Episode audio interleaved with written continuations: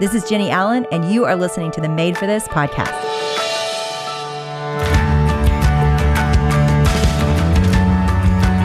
If you're following along with the Find Your People book club, this week we'll be reading chapter three. Well, guys, it has been an incredible few weeks. I am so grateful for you.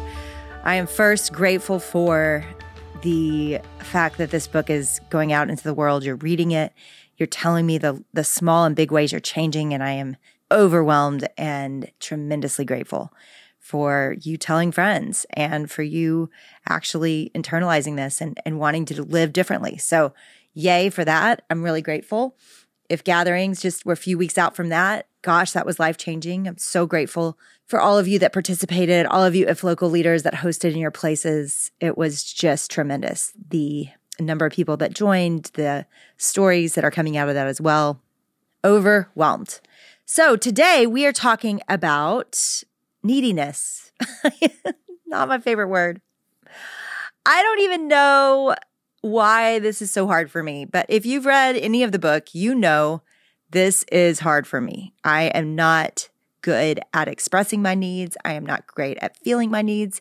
The irony is, I'm in a little bit of a season where that has become impossible. And I am weary and I'm having to be honest about that. I'm having to even the beginning of If Gathering, I got up there and said, Hey, you know, I'm leading tired right now. And I'm headed into a break, which is great. We planned that for a year now. We've been working hard to, to clear my schedule where that's possible. But it's hard to be needy. It's hard to admit that you don't feel good and that you don't have what it takes for you to keep going. Yeah, it's not my favorite. Someone living it, even currently, you definitely can read it in the book that this is hard for me. But even today, it's been hard for me to let people down, to say no, to do what I need to do to take care of myself and my family, and to be not a superhuman, right? So, why is it so hard though? Why why are we so against it? Because it's very biblical.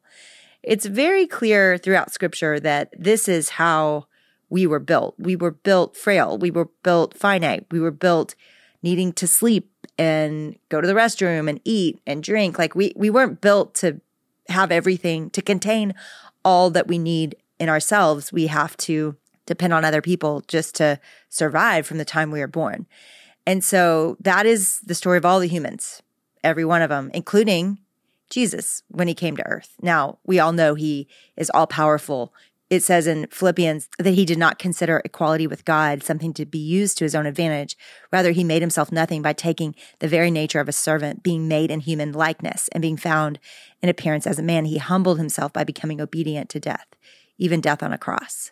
And so there's this idea that he yielded all his all powerfulness to become like humans so that in the regard of needing people and depending on others, he did it. He was a baby in a manger. Like he had to eat. He was dependent on people, just like all of us. And and that dependence really showed throughout his life. He asked people to pray for him. He asked people for water. He asked people for food. He pulls Zacchaeus out of a tree and says, "Hey, can we come over to your house and eat?" He showed his his need for people throughout his life.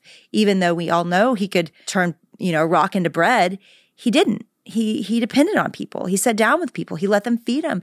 He he let, you know, Mary pour oil on his feet and wash his feet. He he received even love and affection. And he was God. You know, he he didn't actually need anybody, but but he chose to because he was showing us how to be human. He was showing us that in our humanness, we depend on each other. But you see, even in the dance of the Trinity, you see dependence. You see Jesus asking the Father for things. You see Jesus sending the Spirit where he can't be. You see the dance of the Trinity producing dependence. And it is in his very nature that he chooses that, that he chooses to be in an interdependent relationship with the Trinity.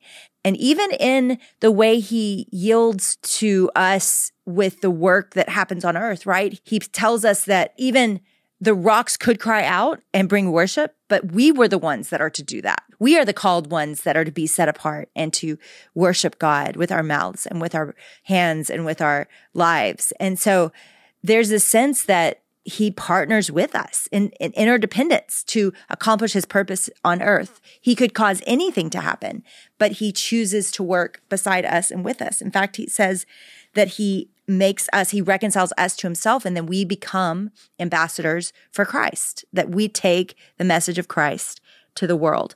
And that's the story that God has built in and through us. And it is the greatest desire of God that we would be dependent first on Him and second, interdependent on each other, accomplishing the purposes of God. You see it in Corinthians. You see that there are many parts, but one body, Christ as the head, and that if each person is playing their part, then there is health. And if one person does not play their part, whatever their part is, even if it's not an honorable part, then the body's sick, the body's not well. So this interdependence is he's really clear. It matters. It matters how we're in relationship with him. It matters how we're in relationship with each other. Why do I start with this big long preachy lecture? Well, because the theology of our dependence on each other matters. And what you believe about how God built you to need other people matters. And when your head is in the game of, you know what, it isn't more godly to try to pull yourself up by your bootstraps and to get your crud together all on your own. That's not the story of God. We're supposed to. In fact, it says in scripture that you are to go to other people and to confess your sin. Why would you do that? If you're forgiven by God when you confess to God, why would you go to someone else? Why would he call us to do that? And it's because of our healing. It says that that you confess your sins one to another so that you may be healed. And so we know that there is great power in relationship, supernatural power in relationship. He describes it in the form of submission to a local church. He describes it in the form of friendship and confessing sins. He describes it in that we are to admonish and comfort one another. There is constant scripture that builds a theology of interconnectedness and interdependence. And yet we think there is something noble and something godly and something even superhuman and, and admirable in people that don't need others. And it's so messed up. And I'm so tired of us all living this way. It's lonely and sad, and it's not working. One of the most powerful phrases you can say in life is, I need help. I need help. To say it to God, to say it to others, it's miserably vulnerable. And I'll never tell you that this should be easy. It's not easy. It goes against our flesh desire to be the bomb, to be the ish, to be awesome, right? But it's just, I don't think it's even in us anymore to pretend. I think we all know. In fact, you're probably here because you're tired and because you're looking for hope and you're looking for how to do life in a more meaningful way that that causes thriving and and so let me just tell you that that road of isolation and of independence, it is not going to work for you. And the road to dependence and connection is awkward, and your pride dies, and it's the greatest choice you could ever make. I'll just pull from my life right now and just tell you that it is embarrassing to need other people to feel like I have to ask for help from my team for things that I used to be very energetic and capable of doing. It's embarrassing to feel so tired that you have to just let people down. And yet, I'm also what am I embarrassed about, right? Like, yeah, I'm I'm imperfect. Yes, I have limits. Yes, I need help. And you know what? this is what happened recently.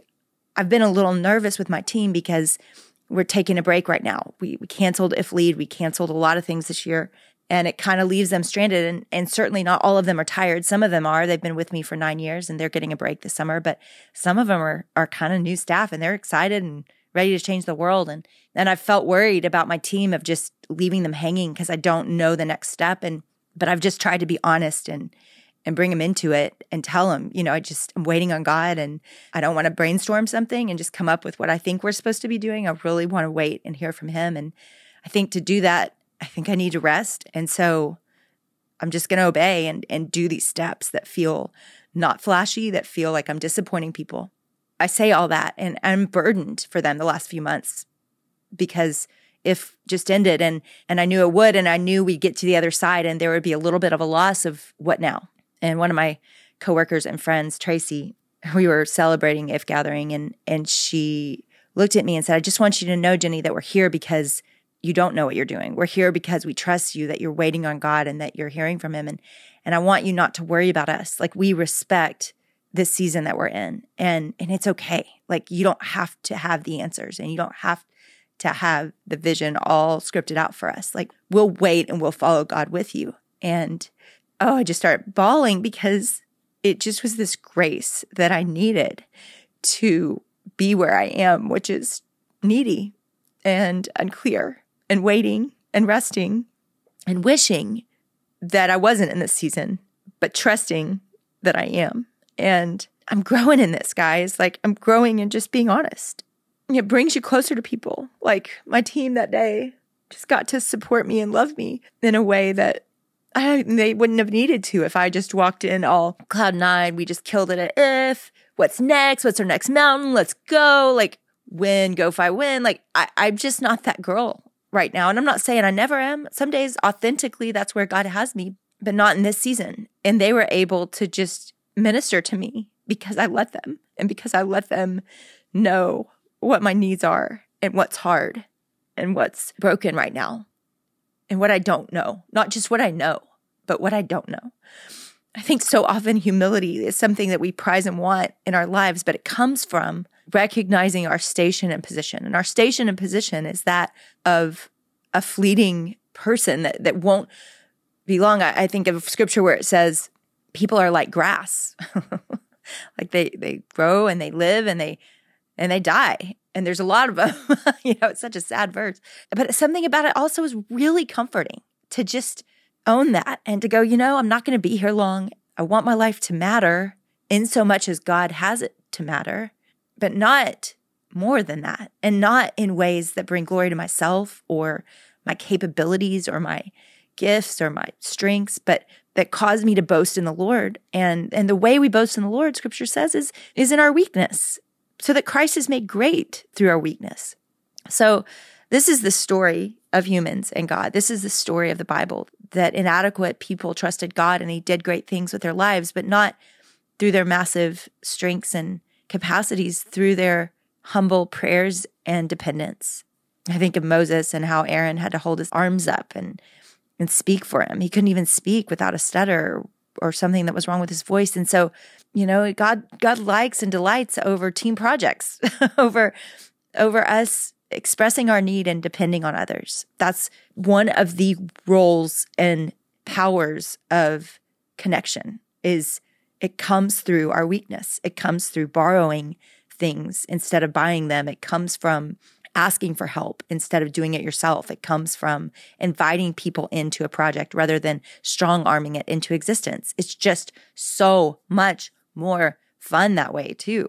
It's so much more rewarding that way to do it with a team, to do it beside people that are fighting for you and with you. Listen, I know this isn't easy, but I promise you, I promise you, it is worth it. And I just think today, this is we're wrapping up right here. I just want you to call somebody and tell them, tell them that you need them and, and tell them how or why and say, you know, today I just need to go to lunch and I need to cry. Or today I just need you to go shopping with me and help me pick out an outfit for this project I have at work. Or today I need you to help me figure out this problem at work. I'm stuck. I do not know what to do or where to go. Help. Or parenting. Gosh, guys, I mean, it takes a village to raise kids and and asking for help what would you do in this situation? That is how my kids have turned out is i have asked for help again and again and again and gotten advice. Ask for help. I promise you it will bring that connection that you're craving.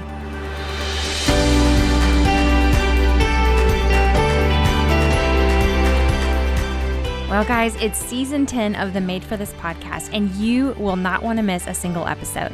Make sure you subscribe, rate, and review so that other people can find the show too. We're so glad you're here. Thanks for listening to another episode of the Made for This podcast.